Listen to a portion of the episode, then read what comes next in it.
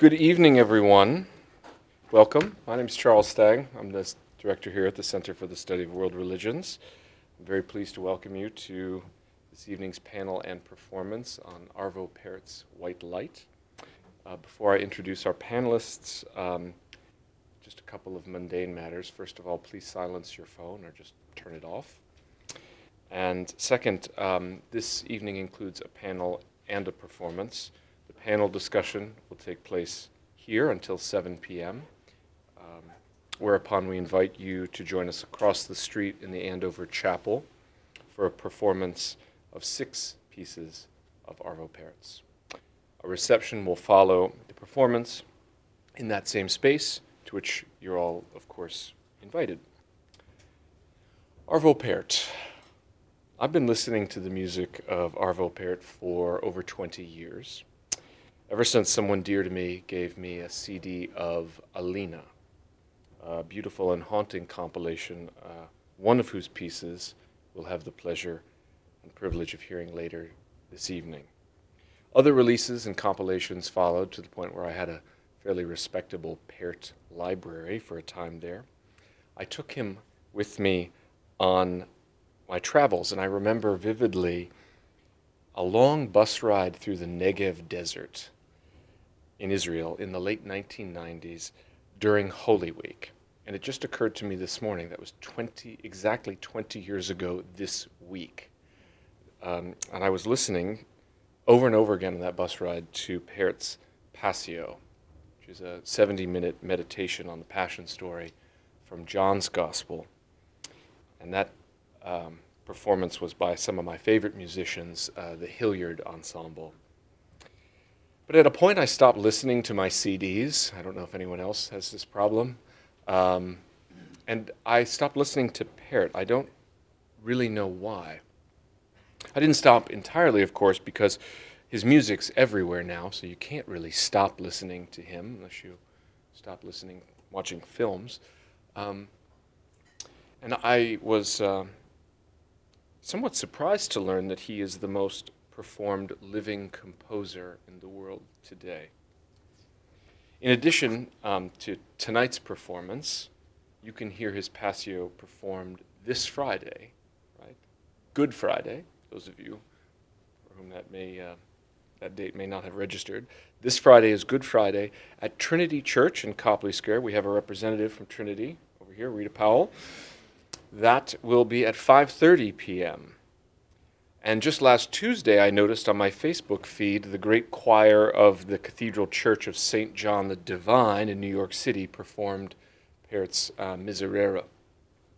And according to the Arvo Pärt Center's website, this evening alone, this Monday, uh, there are no less than three performances of his happening worldwide in Budapest, Hungary, Melbourne, Australia, and Belo Horizonte, Brazil. Now, they didn't know about ours, so in fact, that may be a gross underestimate of just how many performances there are on this Monday evening. So, as I said, at a moment, at, a, at a point in time, I stopped listening to Pärt's music regularly, and so I'm very grateful to our panelists and to all who have helped bring this event off because they brought him back into my life. For those of you for whom Arvo Pärt is entirely unknown, here is what the center, uh, the Arvo Pärt Center, has to say by way of introduction. Arvo Pärt, born 1935, is one of those composers whose creative output has significantly changed the way we understand the nature of music. Today, he is known for his unique tintinnabuli, tintinnabuli. I was practicing it, tintinnabuli, tintinnabuli style. Although his earlier modernist works are perhaps less known to wider audiences, his entire oeuvre has shaped our perception of music. Regardless of nationality, cultural background, or age, many people have been touched and influenced by the timeless beauty and deep spiritual message of Pärt's music. His works are performed not only in concert halls, but over recent decades also in film, dance, and theater performances and other multimedia texts. Before I turn to our three panelists, I'd like to thank Corey O'Brien the Center's Associate Director, and Ariella Ruth Goldberg in the back, the Center's Events Coordinator. Uh, they have taken the lead on our end in organizing tonight's two events. And I'd, um, I'd like to thank our panelists before I, I introduce them properly. I'd like to give my thanks to Laura Dolp, not least for this volume, Arvo Pärt's White Light, um, the recent uh, publication of which served as the inspiration for this panel. To Kythe Heller for bringing this volume and her essay in it to the center's attention. And finally, to uh, Andrew Shenton for his time and expertise in pulling together this evening's performance. And of course, to the four vocalists who, uh, whom, along with Andrew, we will hear perform later. So, now, proper introductions. Going to introduce our panelists in the order in which they will speak. First, Professor Andrew Shenton. Andrew is Associate Professor of Music and Houghton Scholar of Sacred Music at Boston University. He holds a bachelor, master, and doctoral degree from London University, Yale, and Harvard, respectively. His academic work focuses on music and transcendence and includes major publications on Olivier Messiaen and Arvo Pärt. An accomplished performer, he is artistic director of two Boston choirs, the Boston Choral Ensemble and Vox Futura. Please note that Andrew will have to step out before the panel is finished in order to prepare for the performance across the street. Second, Professor Laura Dolp. Laura is Associate Professor of Musicology and Coordinator of General Education Studies at the John J. Cali School of Music at Montclair State University. Her interdisciplinary research explores the historical agency of music as a site of human transformation, including music and spirituality, the interrelation of music and social spaces, mapping and musical practices, and the poetics of the natural world. She is, as I mentioned, the editor of Arvo Pärt's White Light, Media, Culture, Politics from Cambridge University Press, and also the co-author, uh, uh, co-author of the Cambridge Companion to Arvo Pärt and Artistic Citizenship, Artistry, Social Responsibility, and Ethical Praxis from Oxford University Press. She received her PhD in historical musicology from Columbia University. And finally, our very own Kythe Heller. Kythe is an award winning poet, essayist, performer, filmmaker, and doctoral student here in the Committee on the Study of Religion at Harvard. She is also a visiting assistant professor in the Language and Thinking program at Bard College. Her recently published work includes the poetry collection Immolation and various critical essays and poetry in such venues as the American Poetry Review, Tricycle, the Harvard Divinity Bulletin, Arvo White, White Light. I think that's the fourth time I've mentioned that volume in my introduction. And in the forthcoming essay volume, Quo Anima Innovation in Contemporary American Poetry. Kythe's creative and scholarly research investigates the intellectual history and future of visionary thought and practice in the arts, social and environmental justice, and technology, mysticism, traditional practices and pedagogies of wisdom cultivation in world religions, and others and other efforts to achieve a more compassionate world. Very much in that spirit, I'm happy to say that Kythe is leading the Vision Lab here at the center this semester an experimental lab under the aegis of the future of religion. So I've asked each of our panelists to speak for about 15 minutes, whereupon we'll open it up for questions and discussions. Thank you again for coming out this evening, and I do hope that you can stay for the performance afterward. Thank you.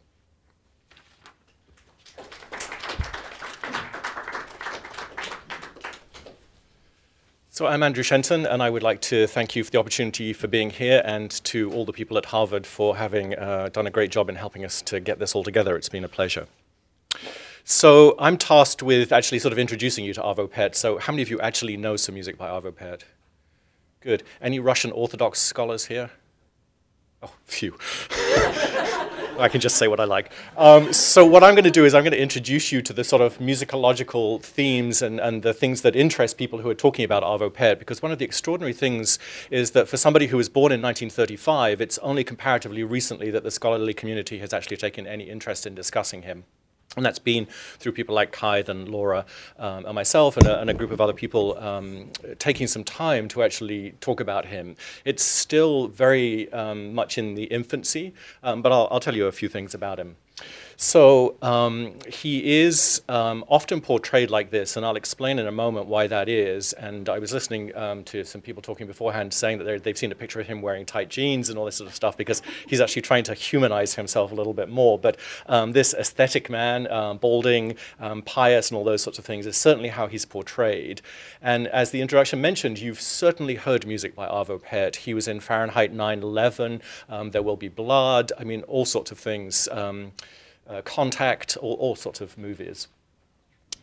So, um, why is he famous? Why is he the most performed um, contemporary composer in the world? Well, uh, in about 1968, having had a fairly classical training in the best sense of the word, and having composed um, a number of pieces in the style of the time, a little bit behind the time because he was in Estonia, which was um, under Russian influence at the time. Um, so a lot of the stuff had to be done according to the Russian Composers Union um, he decided that he, he, he couldn't do this anymore. And so in 1968 until about 1976, he went through a period of what we now call introspection. Um, some people say he didn't write anything. He wrote a few pieces during this time. And when he arrived at the end of this, he had decided that it is enough when a single note is beautifully played. And so what he did was develop, invent, um, whatever you want to say, a, a musical style called tintinnabuli um, which means sounding bells. Um, and what you can see here, you can't see it very well, and I, am going to show you it in, in, a bit more detail in a moment, is he devised a style which consists of only two musical lines. The first consists of a melodic line which moves largely by step and is founded a lot on plain chant. And the second one is an arpeggio. And this piece, it says für Alina at the top, which was the one mentioned in the introduction. I'm going to play this for you um, in the concert later on. It's very, very short. And there's a number of interesting things about it, um, largely the fact that it's just such an extraordinarily sort of small score, but I'll, I'll come back to that in just a moment. And so in Tintinnabuli, how many of you are, are musicians of, of any sort? Okay? Fewer hands. So you don't have to be to enjoy his music and you don't have to be to understand any of the presentations today. But what we do is we describe one of these two voices, the melodic voice, and the other one is the tintinnabuli voice, the one that is the sort of sounding bells part. So if I just focus in a little bit more on this, um, what he does is he puts down a, a, a note at the beginning, which is a B, and then you can see this looks a bit like normal notation, but it's very, very sparse. And it really is one of the lines, which is the second one down, is simply a B minor triad. It's only the notes B, D, or F sharp. And the other line consists of um, a moving part which moves almost exclusively by step. And so this is tintinnabuli. What he didn't know in 1976 and 1977, when, this, um, when these pieces started to first come to public attention and there was a, a performance of them, is that this, this was going to be such a, uh, an important and revolutionary and um, very productive type of music. And so Passio, which Trinity Church is going to do, is this simple technique, but lasting 70 minutes. And it's an extraordinary, Passio is a truly extraordinary work. I thoroughly commend the performance to you. So as a composer, he does a couple of things, and he's been called a minimalist because he works with minimal materials. He doesn't like that too much. But in minimalism, you set up a couple of things. So if you say that every third note is going to be a B, that's um, a sort of mathematical way. And once the machine's been set in motion, the piece lasts as long as it needs to play out whatever the math is. And then the second one that um, is minimalism that you'll, that you'll, see and hear in some of the pieces in the performance later on is called Rules of the Game, where you just set up a number of rules and the piece just works itself out.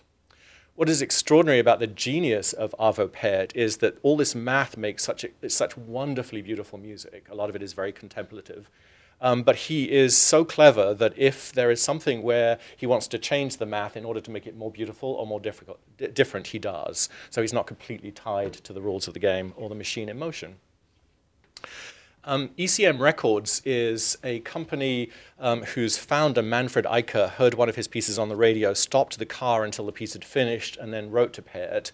And um, is this whole minimal sort of um, aesthetic of ECM records has a lot to do with Pärt's current um, uh, portrayal in the world and our understanding of him as a person. And all his um, CD covers are very much, very much like this. This is not a Pärt cover, but it's typical of ECM records. So this is one of the things. This guy, Manfred Eicher, um, gave Pärt a public persona, which is largely true, um, but it's a very important part of marketing, and particularly since it happened quite a long time ago. It started a long time ago.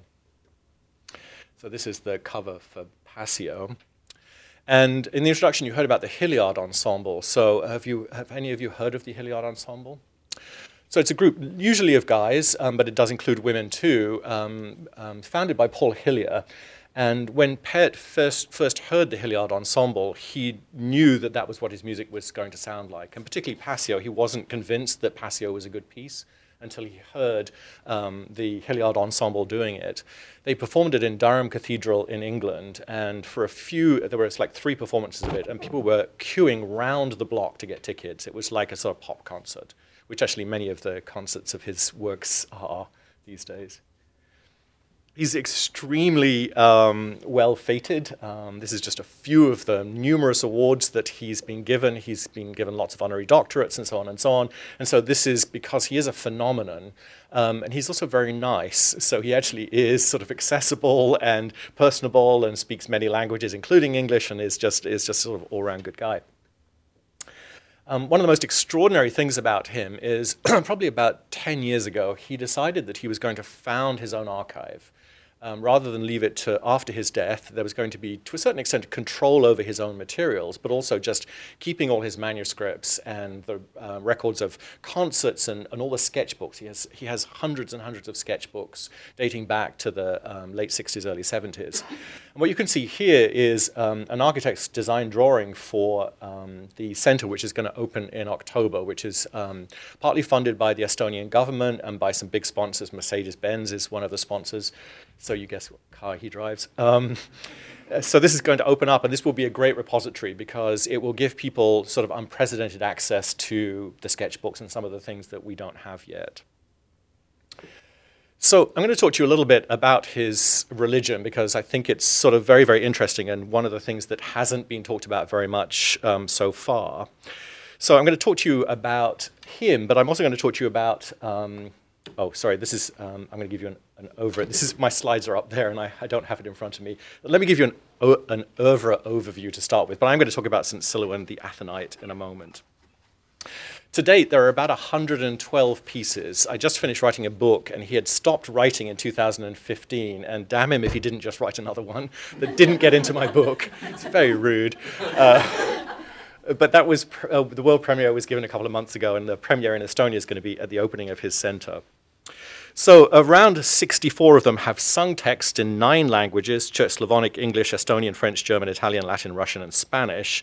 And from the earliest compositions that are still in his catalog, because he's removed some, they date from 1940, uh, 1954 to about uh, 2017. So um, some of the works are discounted because they're in a style that he no longer approves of. And quite a lot of the oeuvre is taken up with children's songs because he used to write for theatre and for film music. Um, there are seven works that are based on religious texts that are not sung, including Orient and Occident, um, for Lennart in Memoriam and these words, and also the Symphony Number no. Four. And although these don't have sung text, the majority of his works do, the texts themselves have informed the music. So what he does, for example, in Passio, is every time there is punctuation, the punctuation is described in the music in some way. So if there's a period, there's a certain length rest. If there's a comma, there's a certain length rest. And all of the phrases are in pairs. One ends in a dissonance and the second one ends in a consonance. And so this is part of his, his style. So there are a number of pieces that, that, that are um, textless, but the text is there. And it's a very interesting thing because it's one of those things where, if you know anything about Mentalese and Steven Pinker, um, I think that Pärt understands that you would know the text in your heart coming from God, even though you actually haven't um, consciously um, registered it and put it into a verbal language. Pärt's fond of psalm settings, setting 12 different psalms and setting 121 and 131 twice each. Um, many of the psalms are drawn from the Song of Ascents, the title given to 15 of the psalms, um, which biblical commentators suggest may have been sung as pilgrimages. Um, of the biblical passages other than Psalms, most are taken from the Gospels. Matthew, there are five, Mark, none, Luke, seven, and John, three. There are three other biblical passages used. Two are from the Hebrew Bible, from Genesis and Ecclesiastes, and one from Corinthians in the New Testament. And it's a bit surprising there aren't more from the New Testament, but um, that's what it is. He set the complete ordinary of the Mass three times, and I should have um, said at the beginning that his religious background, his parents were nominally Lutheran, and he claims that most of the music when he first started that he knew about was actually from the Catholic services. And so we're also, we also have a thing that he's written a lot of music which is actually not suitable for liturgical use, um, and some of it is. So um, you'll hear the uh, Kyrie from the Missa Syllabica, a, miss that's, a mass that's actually syllabically set um, today, and that's one of the liturgical pieces. Um, he uh, he actually um, transferred to the Russian Orthodox Church in 1974, along with his wife, his second wife, Nora. The majority of texts, around 28, are non biblical. Of these, many are specific to their commissions, which account for their unusual subject matter or comparative rarity. For example, Morning Star, which sets the prayer of St. Bede of Durham, um, and it was actually a commission for Durham University. Around half of the miscellaneous religious texts are from the Orthodox liturgies, um, many of them well known, such as the Kanon Pokajanen, and there are three settings of four popular Latin hymns the Salve Regina, the Stabat Mater, the Te Deum, and Veni Creator, and several texts concerning or attributed to the Church Fathers. It's a pretty eclectic collection, and what's missing is as important as what's actually there. So he actually um, there's a sort of emphasis on works of lamentation and suffering. So, for example, Passio and Lamentate Miserere, which was mentioned earlier. And there are very few works of pure praise and joy, which is unusual because when you actually know him, he is a praise and joy kind of person, but it's a very subdued. So, um, St. Silouan the Athonite, how many of you know this guy? Oh, good. I'm, I'm really hitting the, this is going to be great feel like I can say anything again. Um, other than what's described in a sort of thumbnail sketch that I've just given you, um, I wanted to talk about St. Silouan the Athonite because there are two major pieces St. Silouan's Song of 1991 and a big work called Adam's Lament, which came out in 2010, which are based on um, aspects of Orthodox theology that come from St. Silouan. So St. Silouan is sometimes called Starets or the elder Silouan. He was largely uneducated. He um, didn't write down anything, but he had a guy called Sophrony who was a sort of amanuensis for him. According to Sophrony, quote, though the Starets was almost unlettered, his notes, which were an attempt to record what was revealed to him, both in content and form, often read like the Psalms. This is natural since they were born of unceasing prayer. The beat is slow, the typical rhythm of prayer in the deep heart. So Sophrony and later interpreters maintain that there's ample evidence that St. Silouan's learning came not from books or men, but from the God Spirit. He was a man of few words because concentration on divine truth eventually leads to, quote, the realm of profound silence, end quote, where one becomes like Christ. It's hardly surprising, therefore, that Pärt, who is known for his use of silence in his music, is drawn to a man whose path to truth is through silence. There are three principal themes in St. Silouan's writings that are echoed in Pärt's work kenosis, theosis, and the work of the Holy Spirit. Kenosis, let me remind you, is the doctrine that Christ relinquished his divine attributes so as to experience human suffering. It is interpreted in the Christian tradition as self emptying to become receptive to God.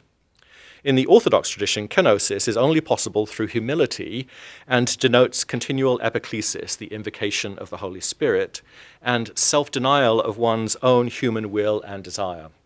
And the goal of kenosis is union with God, and this goal can also be achieved through theosis, the, the process of becoming holy by grace. This is in turn brought about by catharsis, which is purification of mind and body. So it is ascetic practices that usher in a kenosis similar to that of Christ, by which the person empties him or herself in order to be filled with the Holy Spirit. As I mentioned, Pärt is often portrayed as an ascetic, or at least as monkish, but there is a deeper truth to this characterization than is suggested by popular depictions. Pärt has acknowledged entering into periods of quietness and stillness before he composes, including several longer periods, including the one I mentioned between 1968 and 1976. This is a particular practice of catharsis or purification that frees Pärt to be receptive to the Holy Spirit. The drawing of music out of silence, coaxing the audible from the inaudible, is a perfect illustration of kenosis in action. So, what is important for Pärt, the evangelist, is not only personal knowledge of God, but also helping others to know God. He does this with deep humility through composing. Humility is essential and, as T.S. Eliot says, endless. As described by Silouan, one of the main aspirations of a Christian is humility. Quote, But how may I know God, you will ask? And I say that we have seen the Lord by the Holy Spirit. If you humble yourself, the Holy Spirit will show your Lord to you. This humility is typical and demonstrates that a person has acknowledged God as the source of life and defers glory and credit to God, not accepting any for themselves. I believe that Pärt deliberately aims for a negation of personality in his composing that embodies the fully realized ideals of Christian humility. Pärt does not believe his music comes from his own brilliance or talent, but that he is, in effect, channeling the truth and beauty of God. Any talent he has is God given, and the only possible action for a Christian is to turn these gifts back to God. By utilizing his gift as a composer in the service of God, Pärt is merely attending to his Christian responsibilities. The idea of Pärt as God's ventriloquist, a mouthpiece for the divine, is supported by primary sources including numerous quotations from the composer himself about his life and compositional method, and also from secondary sources, including the cultivation of his ascetic public persona. So we come to some problems if we start talking about this, and as um, was mentioned in the introduction, my interest is in transcendence. I'm going to give you just a little bit about how I think um, this music fits together as transcendence before I finish. Pärt is evidently a prayerful man, and for him, composing is a form of prayer. His music arrives out of this personal silence that allows him to hear the music, to take it from silence, and to commit it to paper. This personal quietude, which people gain from his music and is one of the reasons it is so possible, comes from a deep understanding of self, and self knowledge is essential because it comes from action. Quote, I believe that anyone who wants to change the world must begin not at the other end of the world, but that the starting point must, must be within him, Pärt has said. And this is accomplished millimeter by millimeter. Politics has not been my concern. First and foremost, it has always been music that matters to me. And the politics part is actually not true because he has made some very um, highly charged political acts, including dedicating his works um, to um, a woman who was uh, killed in Russia. Um, this statement doesn't mean that Pärt is detached from the world. On the contrary, he has made many political gestures, and he believes um, in the pain and um, hopelessness of the world, and this is ex- written out into some of his music as well. His compositional process is therefore not egotistical. In an acceptance speech for the Sonning Prize in 2008, Pärt acknowledged that human beings are imperfect and noted that a successful work of art can be much better than its creator. It overtakes him and outperforms him and his mundane faultiness. The new dimensions of his work, even if it is still far from perfect, is able to transcend the author's imperfections. And what people have found in huge numbers is that this is a truth.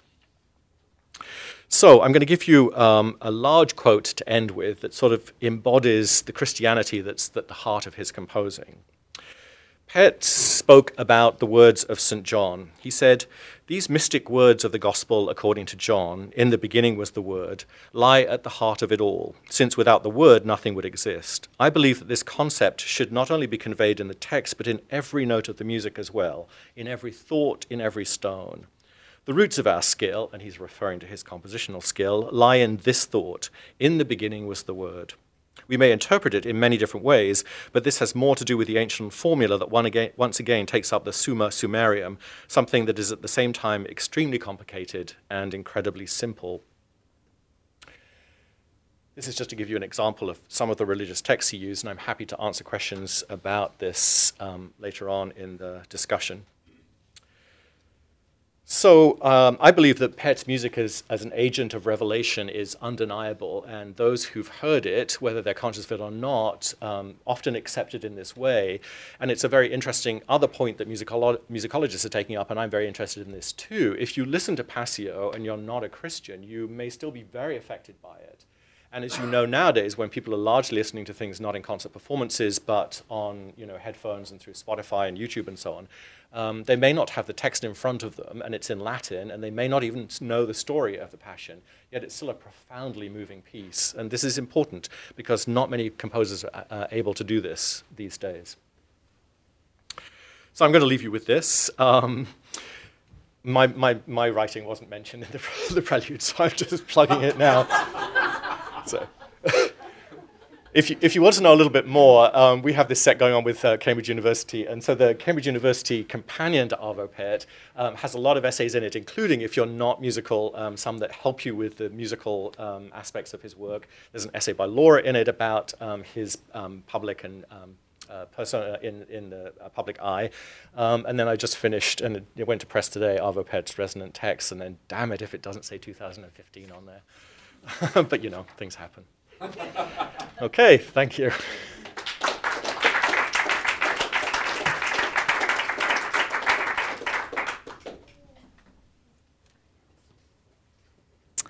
So, hello, welcome. My name is Laura Dolp, and it's such a pleasure to be here. Um, I'd like to, again, thank Charles uh, Stang for and the CSWR for the invitation to be here. I'd also like to expend, uh, extend a special thanks to Virginia Johnson from the Dance Theater of Harlem for her permission uh, to show some rare dance, dance footage. So you're really in for a treat uh, today. And also to the choreographer Patrick Corbin for his willingness to speak to me personally about um, some of his older work. So I'm going to be a little bit more formal about this and read. So I'd like today I'd like to offer one of Pärt's early works, the Cantus in Memory of Benjamin Britten, which was composed in 1944 and revised in 1980, as a case study to illustrate the possibilities of artistic repurposing. After three decades in the public sphere, Cantus has been subject to numerous interpretations and has been absorbed into the complex labor of culture and politics. Like so many of Pärt's early tintinnabuli works, the repurposing of Cantus has addressed the greatest social, environmental, and political challenges of our time. Today, I'd like to draw your attention to one of the ways that Pärt's music, and Cantus in particular, became a kind of anthem for a community of American dancers during the AIDS crisis. Mm. Do I have the clicker? Ah, thank you. There we go. Pärt composed the work in the year following Benjamin Britten's death in December 1976. Pärt talks about his sudden recognition of the magnitude of the loss and his inexplicable feelings of guilt because he discovered Britten's just discovered Britten's music, which Pärt described as unusually pure and evocative of forms of medieval music that he admired. On a personal level, Pärt had wanted to meet Britten as well, so he was also mourning that lost opportunity. Cantus is composed for a stringed orchestra um, and bell in A. From his compelling melodic drawing, and I have to say as an aside here that there are volumes and volumes and volumes of these extraordinary drawings, very elemental drawings of most compositions that he's done. And the opening of the Pärt Center will allow um, many of us to go and look at these, these uh, just absolutely stunning um, kind of visual concepts. From his compelling melodic drawing, we can understand some of its basic structural principles. It is seamless in its material, its gesture descends as it progresses, and its symmetries are both horizontal and vertical. Its quality of seamlessness is brought about by Pärt's deployment of an old musical form, a mensuration canon, and in this case, where different instruments enter with increasingly longer notes. The piece begins with three strikes of the bell, reiterating the, min, the main pitch, A, that governs the entire work. As it progresses, tintinnabuli is reflected in melodic voices that outline the A minor scale and triadic voices that outline in the A minor triad. Throughout Cantus, the upper and the lower instruments of the orchestra are composed of pairs of these, what we call M voices or T voices, working in tandem. However, the middle layer of the violas have only an M voice or only a melodic voice, and thus, at least from the standpoint of Pärt's own ontology, can be viewed as more subjective, and I can say a little bit more about that in the question and answer if you have questions. All told, during the work's seemingly endless descent, there are five layers of tempi and moments of biting dissonance despite the simplicity of musical materials. Once the basses have finished their iteration of the M voice, the bell sounds one last time. In its first commercial recording, which was released on an, on a uh, 1984 ECM album, which firmly established Pärt's musical presence in Western Europe and Northern, uh, North America. In addition to Cantus, the album contained two versions of Fratres and the album's namesake, the longer work Tabula Rasa. It also solidified Pärt's early tintinnabuli sound, its single pointedness, its reductiveness, and its crystalline quality for, its increase, for his increasing audience. The album also provoked a wealth of responses from artists in other creative disciplines, and this is something that's very, very, very interesting to me and really basically the body of my research at the moment. From the beginning, Pärt's music was steadily integrated into film soundtracks. Today, of the 100 plus films where mu- music is appropriated, Can- Cantus has been incorporated at least 16 times, and I'm sure that this list in front of you is incomplete. Visual artists have also found ways to respond to the work's structure and, and atmosphere. Choreographers have also turned to Cantus for its emotional impact and its symmetries, and in a moment I'm going to turn to the two of those earliest works there. In one of its most dramatic second lives, Cantus became a touchstone for American choreographers in the early 1990s when the AIDS epidemic was at its peak.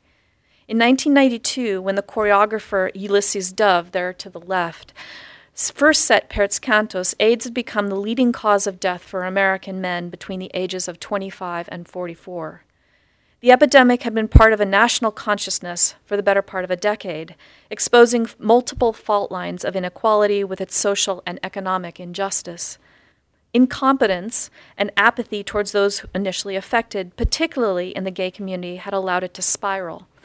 The devastating progress of the disease had brought Dove to an artistic standstill and had rendered life a constant elegy in the worlds of Patrick Corbin, there to, pictured to the right, who was a member at the time of the Paul Taylor Dance Company.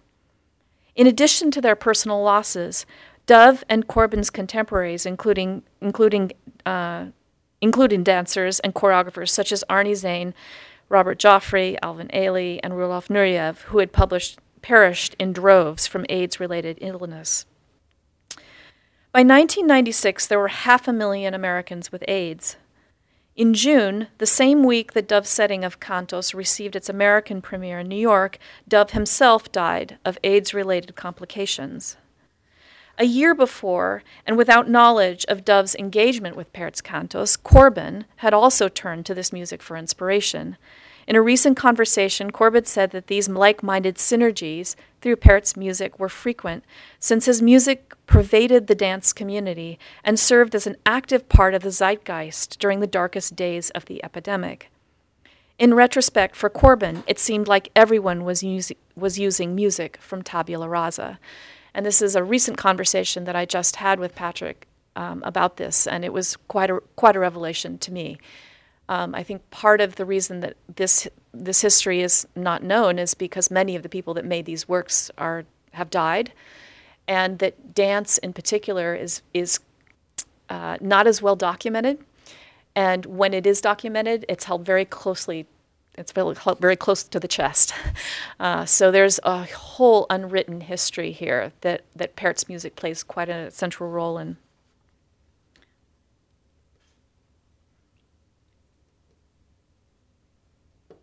Dove's own setting, entitled Dancing on the Front Porch of Heaven, was born from a desire to reconcile himself and to remember the people he had lost, expressing at one point that I wanted them, wherever they, wherever they are, to know that the fact that they passed through the world was enough reason to make a ballet. When asked about the work's gestation, he explained that the year before he made it, he'd lost 13 people, including his father. It seemed like a never ending falling of dominoes. There was never a moment to just rest and regroup from this constant, endless loss of people. All of a sudden, I reached this point, point where I had to come to terms with the issue of loving people and losing them. Dove's work has four parts, and each part reiterates Pärt's cam- Cantus, but with different kind of dramatic goals. Thematically, it moves from love to friendship to loss and then to release. In the process of his choreography, Dove discovered that Pärt's music facilitated turning every movement into a sculpture, off of which energy just flowed. in effect, sort of facilitating the message without all the hysteria. Corbin, on the other hand, his later ren- rendering of Cantus enti- entitled Hour of the Wolf informs the first half of the larger work, which also includes Dvorak's Nocturne, um, Opus 40. Its provocative title is drawn from the 1968 surrealist film by Ingmar Bergman. Some of you may know this, um, which refers to a time between midnight and dawn. Bergman described this as the hour when most people die, when sleep is deepest, the sleepless are haunted by their deepest fear, and when ghosts and demons are most powerful. It is also the hour when most children are born. Like Dove, Corbin chose, cho- chooses the intimacy of a duet form, and he draws on a personal vocabulary of sleep, formulating a physical ritual of remembrance um, of his partner who had died before the work was completed. The choreographer characterizes the first part as realizing his loss, and the second part as kind of enacting a form of healing. For Corbin, Pärt's Cantus enacted the never ending loop that we were in. He attributes his repetitive impulses in the choreography to the structural effects of tintinnabuli and describes the bell of Cantus as something that initiates and, and awakens, leaving the dancers to deal with a quietude that is night. So I'd like to take the opportunity to show you this clip. This is from Dove's piece, Dancing on the Front Porch of Heaven, um, and it's for male duet. It's the second part. Uh, and he describes, Dove himself described this section of the piece in the following way. He said that it describes a bond of friendship that is so deep that nothing comes between two people, not even death.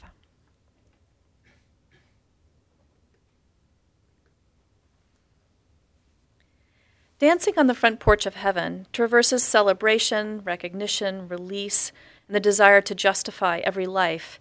Its gestures are dense and technically challenging, synthesizing modern and classical gestures as well. Like Pärt's score based on canons, Dove's movement descends into tenderness and arrives where it began. It enacts the physics of intimacy and separation, of the repercussions between individuals offset and yet bound together. But it isn't only the sounded aspect of Pärt's Cantus that is criti- crucial to Dove's, or for that matter, to Corbin's endeavor.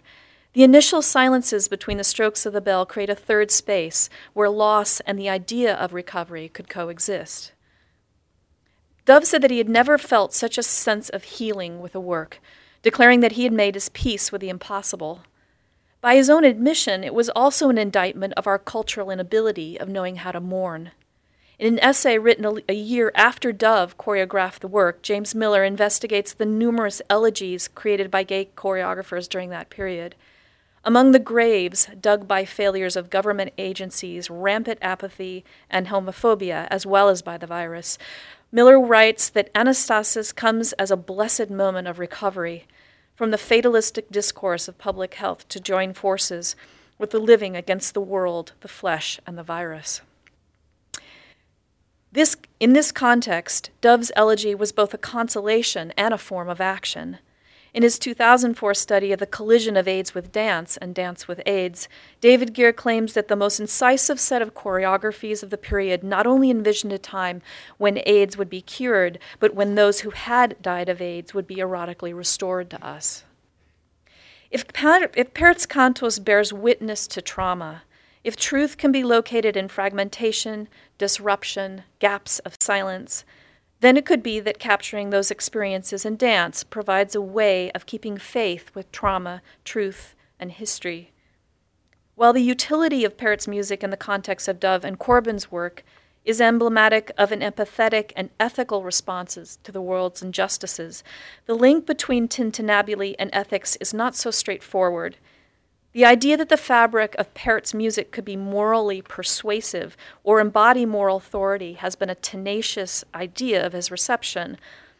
Some commentators have even suggested that the ethos of his music be in the service of Christian humanist teachings, whose agenda is to, quote, solve the crisis of modernity. But the majority of Pärt's audience has interpreted his religiosity not as a literal, literal prescription, but rather as an open ended and suggestive set of values. At the very least, we could consider how Dove and Corbin embraced Pärt's music in order to engage trauma that was so fatally misunderstood. how it attempts to bridge a meaningful divide, namely, how does one understand the suffering of another? In Dove's Threshold to the Divine, Cantus express, expresses stability. It both releases the past and defies the physics of that separation. For Corbin, it mediates the porous boundary between sleep and death. In both cases, it amplifies patterns of flow, interconnection, dependence, and inevitability, and serves as a mirror upon which the tensions of an age can be refracted. Thanks.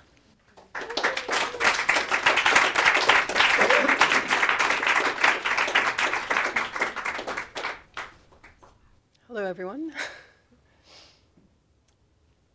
I wanted to offer deep thanks to Charlie Stang and to the staff at the CSWR, Corey O'Brien and Ariella Ruth Goldberg, for all your work and effort with this um, event, and also for my dear friend Laura Dolp and Heather Cox, who came all the way from New York, and Andrew Shenton, who I'm just having the pleasure of meeting. Um, I just adore Arvo Pärt's music so much, and I really wish he was my grandfather, you know. um, and my perspective on his work and the chapter that I wrote for this volume is um, coming from a different positionality than um, the musicologists that we've just been hearing from. Um, and I offer you this quote right at the beginning, which is by Arvo Pärt, because really what I'm thinking about is how the listener perceives and understands this music. And I'm coming from a different pr- premise, which is really that the music itself doesn't become anything in particular until the exact moment that it's being heard and experienced in time and in space, and that it's constantly being reinvented, and as such, reinventing what spirituality might be. Um, so I wrote a very long chapter for this volume, which was over 40 pages and took me many months and revisions, and it was difficult, but I'm going to just, I've just sort of cherry picked moments from this to share with you in hopes also that we can have a conversation about it afterwards. So I'm going to start with a brief experiment. Just close your eyes for a moment and listen.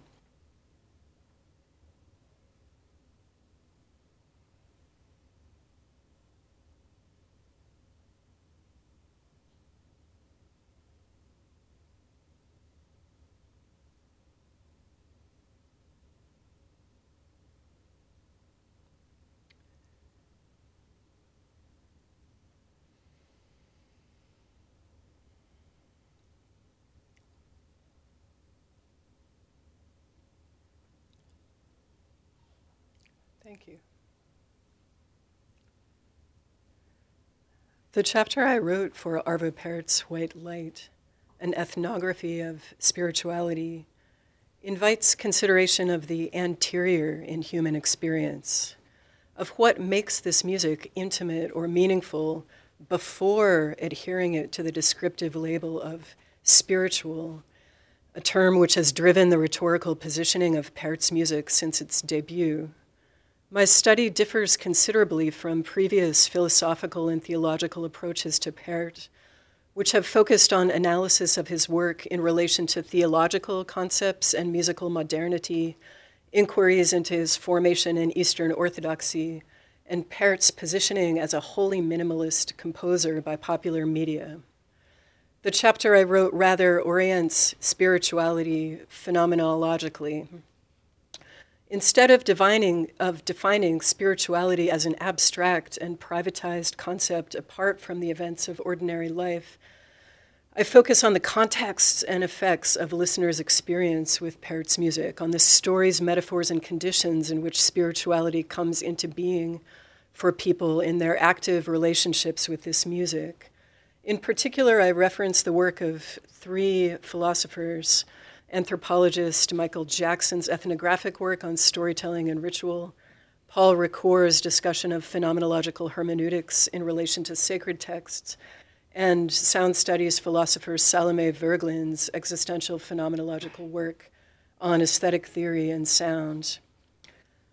Since listening is never separate from social relationships and sites that inhabit the circumstances of hearing, spirituality can be regarded here as an autobiography of the emergent space we inhabit together. That is, the potentially meaningful, resonating space between and including one and one another. For this reason, it is useless to describe spirituality as a marketable essence, which is often the case with ECM. Rather, spirituality emerges variously out of the relationships between ourselves and our environment. We never see it all at once or in exactly the same place twice, yet it becomes a common resource that can be drawn on in different ways to deal with the situation at hand. As William James has famously observed, what transpires in the spaces between people is located neither in external reality nor in the inner subjective psychic world, but emerges out of experiences in this potential space we inhabit together, which define for the moment the apparent reality of the world. From accounts of these experiences, we know that our concepts fail to sufficiently explain reality Rather, reality exceeds our logic, overflows, and surrounds it. In the following remarks, I'd like to draw on material from my chapter to propose three ideas about Pärt's music and spirituality, which I th- hope we can think more about together after I'm finished and we have a chance to talk about it as a collective. The first idea is about the unhearable, which concerns the phenomenology of listening in aesthetic and political contexts. The second and third ideas are about the role of ritual and trauma in Pärt's music, especially in under recognized sites like refugee centers and AIDS wards. So let me just, these are some quotes by him that I'll just leave up for the moment. Awareness of the interdependence of listening, which emerges throughout this study of personal accounts of Pärt's music and its spiritual dimensions in underrepresented social settings, begins to tell us about the previously inaudible aspects of his music. The inaudible could be described as those aspects of the work and the world which, for reasons of expectation, knowledge, and ideology, we have not accessed, but which nevertheless influence our perception. Perhaps this may also be connected with what Pärt himself describes as silence. The sonic flesh or silence extends in Pärt's music through these personal accounts in a continuum between sounds and listeners, by which we hear the flesh of the sonic composition as the continuation of the self.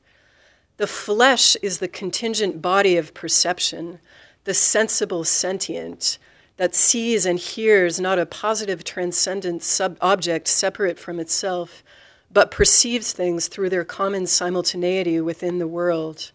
Rather than listening for an outline or a form, there is the intertwining of the self and the self stories with the work in a flesh of generative listening that produces the work as a set of emergent possibilities rather than as one actuality. Uh, Maurice Merleau-Ponty describes this concept of flesh as having no name in any philosophy, nor does it find articulation in musical discourse, and yet it is in the work. It is what allows one to build a private life world or a story in the environment of Pärt's music, and what allows us to understand the work neither from a musical lexicon nor from a symbolic register, but by inhabiting it simultaneously and relationally. So, what I'm talking about here is really the sense of this utterly private inner world that begins to emerge as you're listening to this music. And I think to this music particularly. And I'll talk a little bit uh, more, more about the way that happens. But there's so much spaciousness and so much creation of an internal, generous and generative space for the listener that it enables a very special relationship with sound and with space and with atmosphere. Pärt's music disperses in all directions and yet stays together as a dense sonic materiality, immersing one in a musical space that becomes a sonic environment, a space of action and interaction whose agency is my listening and whose locale is the corporality of my body, one element of many whose relationships build the work rather than hearing it. So, this again is what I was talking about in terms of the work, in a sense, not really existing until it's heard, until the listener takes place and shape within it, right? The fleshly body of Pärt's music and these personal accounts of his music unfolds in the present. It hears things through being heard and touches itself in touching others. This happens by taking into account the context, like a brain trauma ward or a refugee shelter. The work develops and in which it exists, which not only allows for the articulation of aesthetic and musical knowledge and consequences, but also opens connections to social, political, and economic realities. So, everything that we can't hear, in other words, or the moments of silence, actually don't point us towards some sort of subjective inner world, but point us outwards. The, the silence just goes on and on, right? Like, so when we were just listening just now, what we heard was each other, the subtle movements of sound and rustling. So, very much the silence isn't only silence, it's pointing us to this deep intersubjectivity of experience. We need to talk about what we hear to unfasten that hearing from the restrictions of an analytic language and to articulate its own trajectories. And we need to talk about the inaudible as what Voegelin describes as the quote, possible impossible, which is what is sounded not only in the music itself, but in the social space of its being heard. As we have seen above, the inaudible has consequences that one day, when we know how to inhabit its environment, becomes the possible and the actual. The possible impossibility of Pärt's work, in effect, is that which moves us into that which we deliberately or inadvertently exclude from our sense of the work, without becoming itself audible, the social, political, and ideological horizon beneath which is hidden those things which do sound but remain unheard. Pärt's music makes us aware of these silences and it un- encourages us to listen to the inaudible in the work and beyond the work into the future soundscapes of the world. By engaging with the possibility of the impossible, Pärt's listener may unfurl the inaudible and tease out its stories, which are the listener's own stories and those of others not to arrive at an ideal audibility, but to expand the boundary constantly in flux between the audible and the inaudible, to pluralize the actual. Um, and then there are two other short points that I wanted to hear that are more kind of examples of this. Um, oh, maybe I wrote too much. Okay, I'll, I'll go really fast. um, okay, so the role of ritual in trauma. So, implicit in the language of spirituality surrounding Arvo Pärt's oeuvre is the conviction on the part of its listeners that there is something in the music's invisible mobility that augments, heightens, and critically reevaluates the act of listening through sites and contexts that reconstruct meanings in the fleeting circumstance of hearing. His music has been particularly relevant in films that present the complexities of human suffering, such as Wit by Mike Nichols in 2001, a television docudrama where his composition Spiegel im Spiegel counterposes and critiques the medical treatment of a teacher dying of ovarian cancer. Yet the significant discussion of Pärt's work in film has not yet addressed how films engaging Pärt's music have become meaningfully interpret, interpolated into actual life. How a film like Wit, for example, which is often taught um, um, in sort of medical training facilities in order to help doctors or future doctors approach a patient who's dying. Um, so how um, how this reflects back on palliative care practices and sites and the resulting impact that Pärt's music thus has on actual medical care. Um, so listening here becomes not only a physiological act, but an aesthetic and perceptual attitude that influences how we understand the world, bury, burying deeper and deeper into what we conventionally perceive as the real world to create it in its possibilities rather than recognize its perceived actuality. That last was a quote by um, the filmmaker Andrei Tarkovsky. In the presence of the implied corpse hovering over the film and over the palliative care site, we hear not only the structure, meaning, or actuality of Spiegel im Spiegel, but its possibilities and even its impossibilities that which the work and the world is if we listen to Pärt's sonic materiality and find below the surface of the hearable film a continual act of perception. What Pärt's music offers in these scenarios is therefore not only the patient's experience of feeling seen and heard through the music in an otherwise alienating setting, but also more subtly the ritual reinvention of a situation that has extreme constraints. The idea of Spiegel im Spiegel, meanwhile, the premise of the mirror in the mirror, which is the translation in German, depends on a delineated frame. The phrase in German refers to an infinity mirror, which produces an infinity of images reflected by parallel plane mirrors. The tonic triads in the piece reflect each other back and forth as if endlessly repeated with small variations.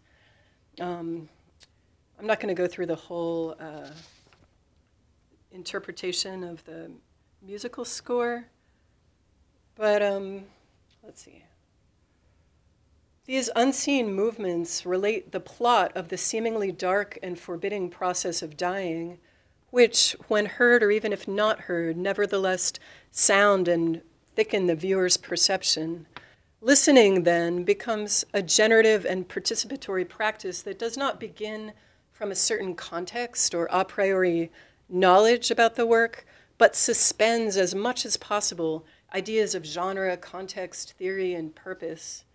Um, likewise, the palliative context suggests the infinity mirror of Spiegel im Spiegel also reflects beyond the form of the music itself and casts back its glance on the formal constraints that patients experience in hospice care the stillness of the body in the hospital bed, the internal silence of having no one with whom to speak, the simplicity of the hospital gown, the life stripped down to its physiological functioning. In a sense, then, one might say that Pärt's music actually helps us to die, that it accompanies and mirrors the process of dying by reflecting back to us a bodily experience of testimony by acting as the witness to our relationship with death, a mimetic mirror in which listeners might prepare themselves with the qualities which to them most represent spirituality.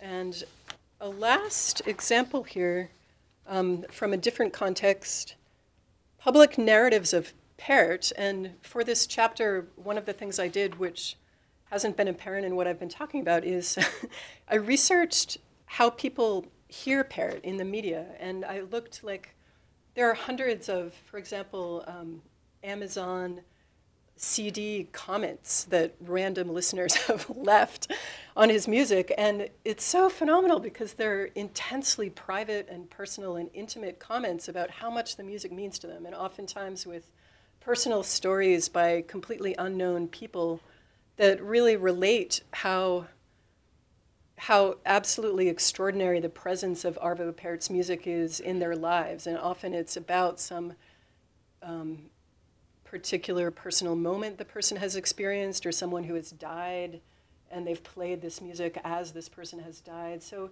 it's so meaningful for so many people whose lives are not chronicled in musicology or in any sort of um, theoretical or academic response to Pärt's music. So part of what I wanted to do was really think about the listener and how this music affects people phenomenologically and how that creates a sort of narrative about spirituality. So with a, a last point here is that several refugee aid websites, for example, reference Pärt's long periods of silence and his status as an Estonian refugee during the Cold War to host benefit concerts that use his music to raise funds for refugee relief, um, and things like this. So he's associated with the whole current refugee crisis in a particular way and with musicians who are particularly wanting to help the situation. Um, yet, in giving legitimacy to the conversion of private stories into a kind of public record, um, we are dealing not simply with the human need for recognition, but with the deeper need for integration and balance between one's personal world and the wider world of others, such that the individual voice carries and one's actions have resonance in a larger geopolit- geopolitical world.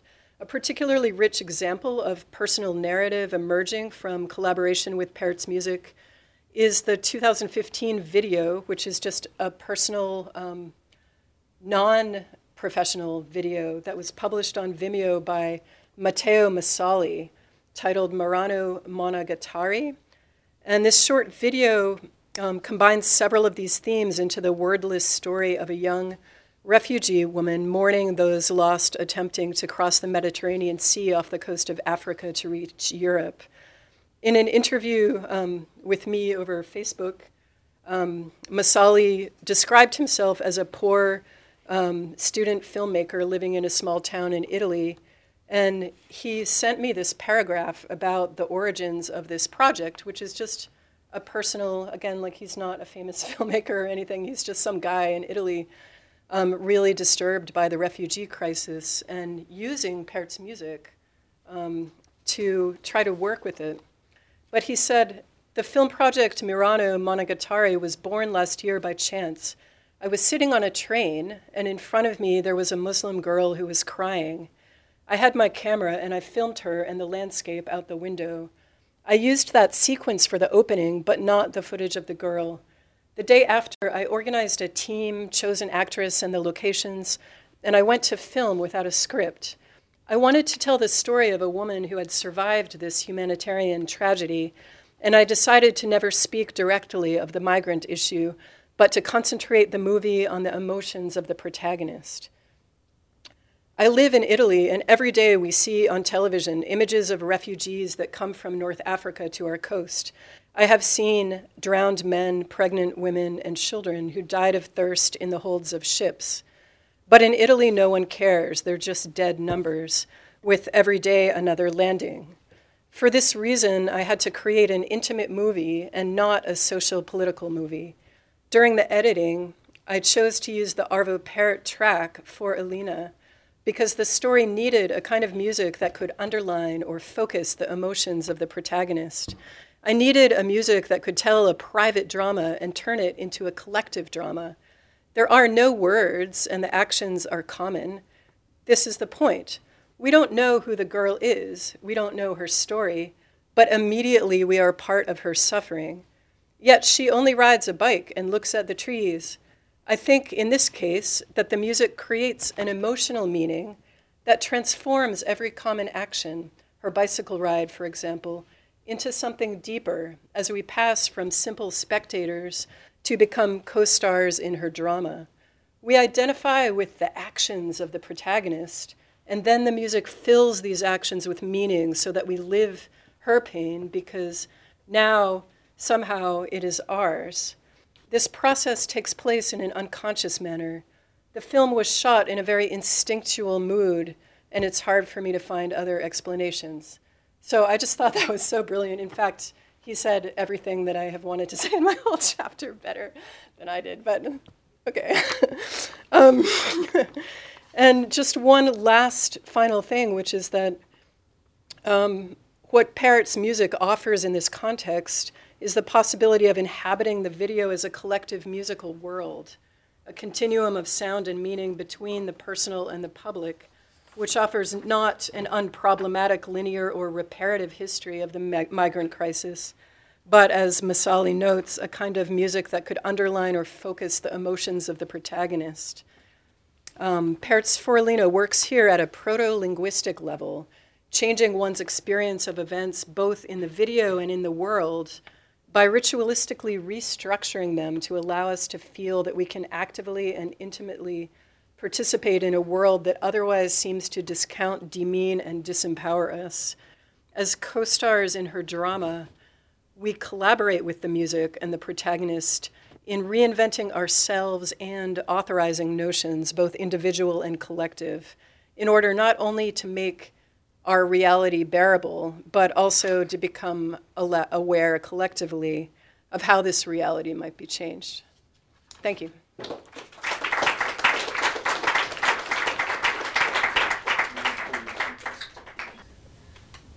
Can I ask you a question? sure. um, I, I, might not know the answer. No, no, no, no, no. I uh, I kept thinking. I mean, uh, we've talked about these ideas mm. so much, and, and it's really uh, wonderful to hear them again because I hear something new every time. Um, and I couldn't help thinking about sort of the logical extension from kind of a musical standpoint as a piece like um, John Cage's Four Minutes, 33 Seconds, um, which is basically the premise of this piece is it's kind of an experiment in, in, in sound or experience, which is basically just putting a frame around four minutes and 33 seconds and it comprises someone walking onto a stage, opening a piano keyboard, sitting down, waiting for four minutes and 33, 33 seconds, closing the piano keyboard and walking off the stage, right? And, and of course, it provoked all kinds of outrage at the time and everybody. Um, but I kept thinking of from what you were saying about that idea of, of really framing, like providing a frame and then experience flooding in in a way, you know, um, and and how that like you can only write a piece like four minutes and 33 seconds once, right? And, and, it's, and Pärt has done such a different kind of thing. And I know that you're not making those kinds of comparisons, but mm. what is it particularly about Pärt's music that creates, that, I mean, another example would be a lot of the work by Anton Webern, which is these sort of pointillistic things of sound, right? Of very atonal kinds of moments in which it is again a kind of framing of experience. But no one does this with anton webern's music right? Mm-hmm. they do it with Arvo Pärt's and so i'm wondering do you you know what is the thing past? Mm-hmm. I, i'm not taking issue really with anything you've said. I think it's really spot on. But what is it particularly about that music other than it's just so achingly beautiful? Mm-hmm. I, I was trying to describe this, but there's a sense of there's so much space and such an expansive use of time too. So, mm. unlike the pointillism that you mentioned of Webern, there's a sense in which there's time for this internal world to be created as you're hearing the music. So it's really being created in you at the same time, and that spaciousness and silence, I think has the implication of expanding our listening to each other, but also to, you know, a subjective kind of space. So it's really, I think it's helping us cultivate um, more expansive inner lives that are not self enclosed, but very permeable to the outside world and to the suffering of other people and to a kind of thinness of difference between outside and inside. And I think that's very much what the music, I, I don't know if he would articulate it that way, but I feel like he would resonate at least maybe with that idea. Um, yeah. I'm curious to hear more about the sketches. Are these oh, things that yeah. happen before the composition usually? Yes. So th- yes, they're they're. I'm just waiting for the archive to open. You can tell. Um, so as I understand it, uh, he begins with a visual drawing, a very basic visual drawing, and some of them. I, I know, by the way, this is not particular to Pärt. Many composers do this, um, and I've seen that where they will, you know, create basically like a mind map, a massive, which is both visual and also has kind of musical and also um, verbal cues about the large scale structure of something.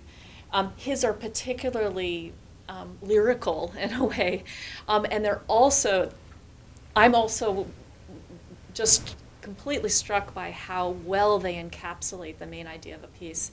There's a piece that, there's a book, rather, that was released a couple of years ago by the center, one of the first books published by the Arvo Pärt Center, that is a, a collection of his libretti um, with translations. And it's, so it's just the, the text and these drawings, and that's the entire book. Um, and I highly recommend you looking that one up. Um, it's you can get a better sense of how they work.